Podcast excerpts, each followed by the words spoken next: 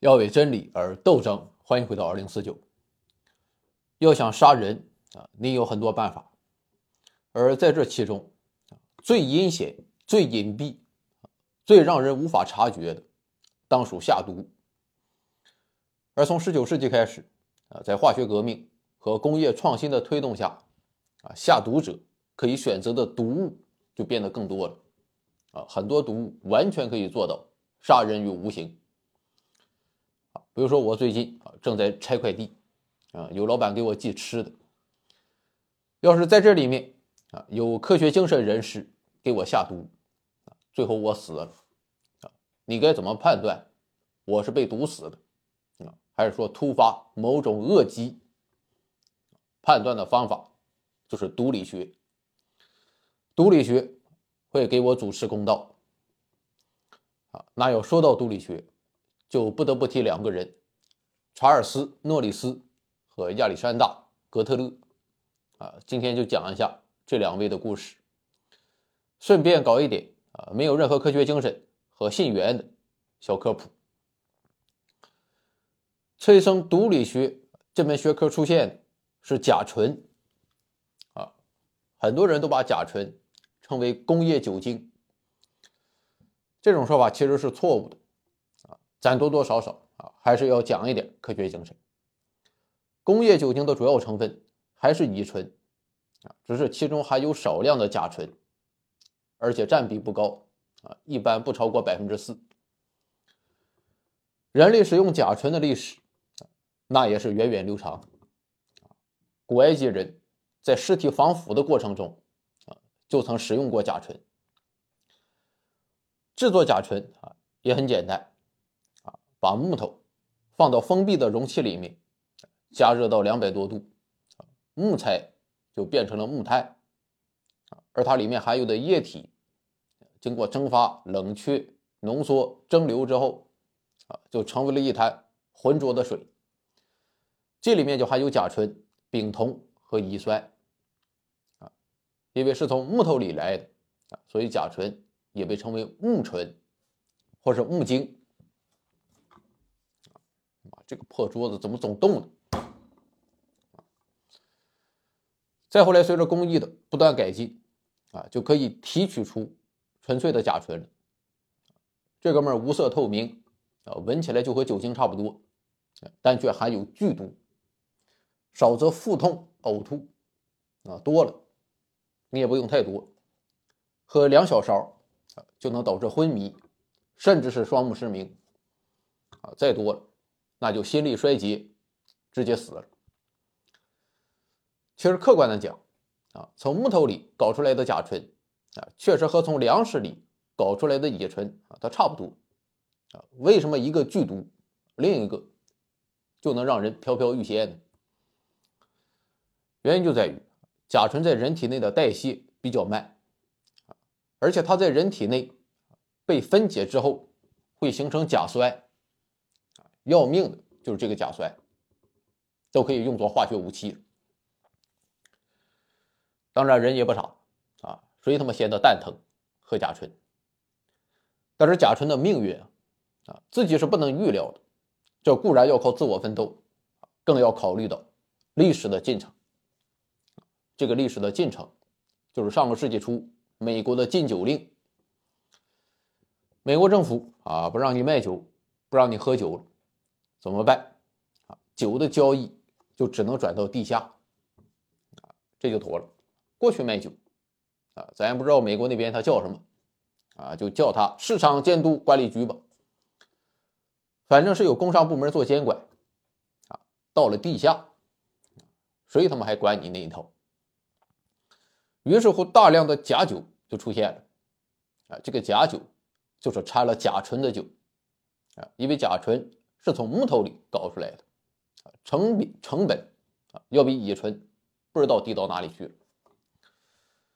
据说在当时的纽约啊，每三十多个中毒而死的人里面，就有六个是喝假酒喝死的。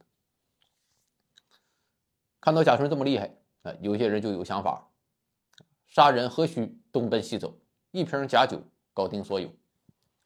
啊，比如说王老师过年啊，给我送一瓶假酒。喝完我就死了。警察来啊，当然要调查一番啊，可该如何确定我的死因呢？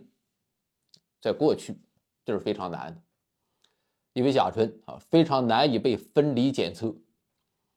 警察能想到的办法也就两个啊，一是问问我家里人啊，我死之前是什么状态啊；二是让家里的狗也喝一壶，看他有没有反应。但很显然啊，这么做非常没有科学精神啊！要是狗喝完也死了啊，说不定它就是巧合的。就在这样的背景下啊，毒理学这门学科诞生了啊，我们的两位主人公诺里斯和格特勒也就登场了。诺里斯是纽约的一名法医啊，这哥们相当有科学精神啊，他就指出，如果一个人喝酒喝死啊，你只是询问目击者。啊，或者让狗也喝一壶，检察官是无权起诉嫌疑人的。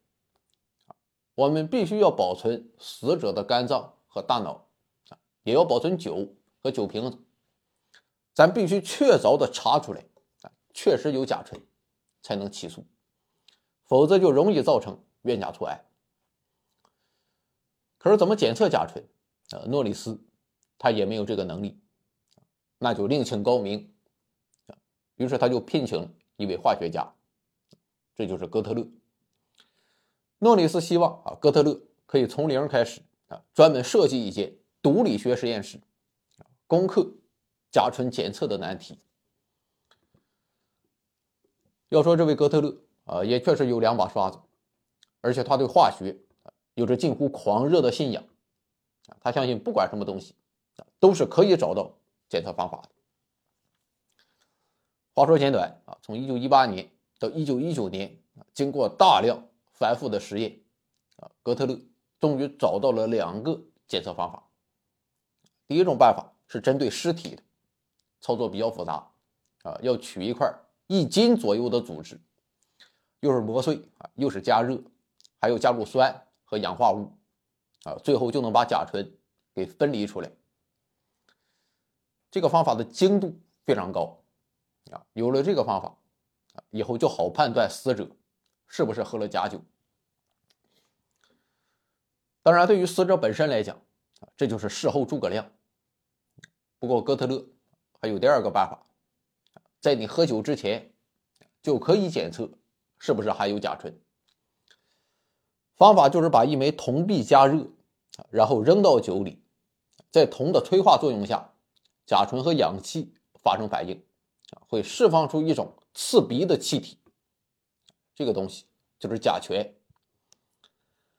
这个方法很简单啊，但是精度有点问题啊，因为甲醛这个东西，如果浓度啊不高的话，基本上闻不出来特殊的气味。所以下一步要做的啊，还是找到更精确的分离检测方法啊，这就需要更多的钱。但是纽约市长认为。啊，这间实验室啊没有什么用，所以就不断的克扣预算。其实，在研究甲醇的时候啊，实验室里的设备啊基本上都是诺里斯和员工本人掏的腰包，当时还能顶住啊，可是现在啊真是他妈顶不住了。于是他就给纽约市政府写信要钱，他说有罪或是无辜啊，完全要依赖于。犯罪现场证据的化学和生物分析，市政府如果不认识到这一点，那法医的工作就不可能做好。但是不管怎么软磨硬泡啊，纽约市政府啊，他就是一毛不拔。这种情况一直持续到一九二二年，当时有两个人死于非命，警方无力破案啊，最后不得不求助于毒理学实验室，那就妥了。实验室的钱来了，啊，可以继续搞下去了。而这一些案件啊，就涉及到我们今天要讲的第二种毒物——氰化物。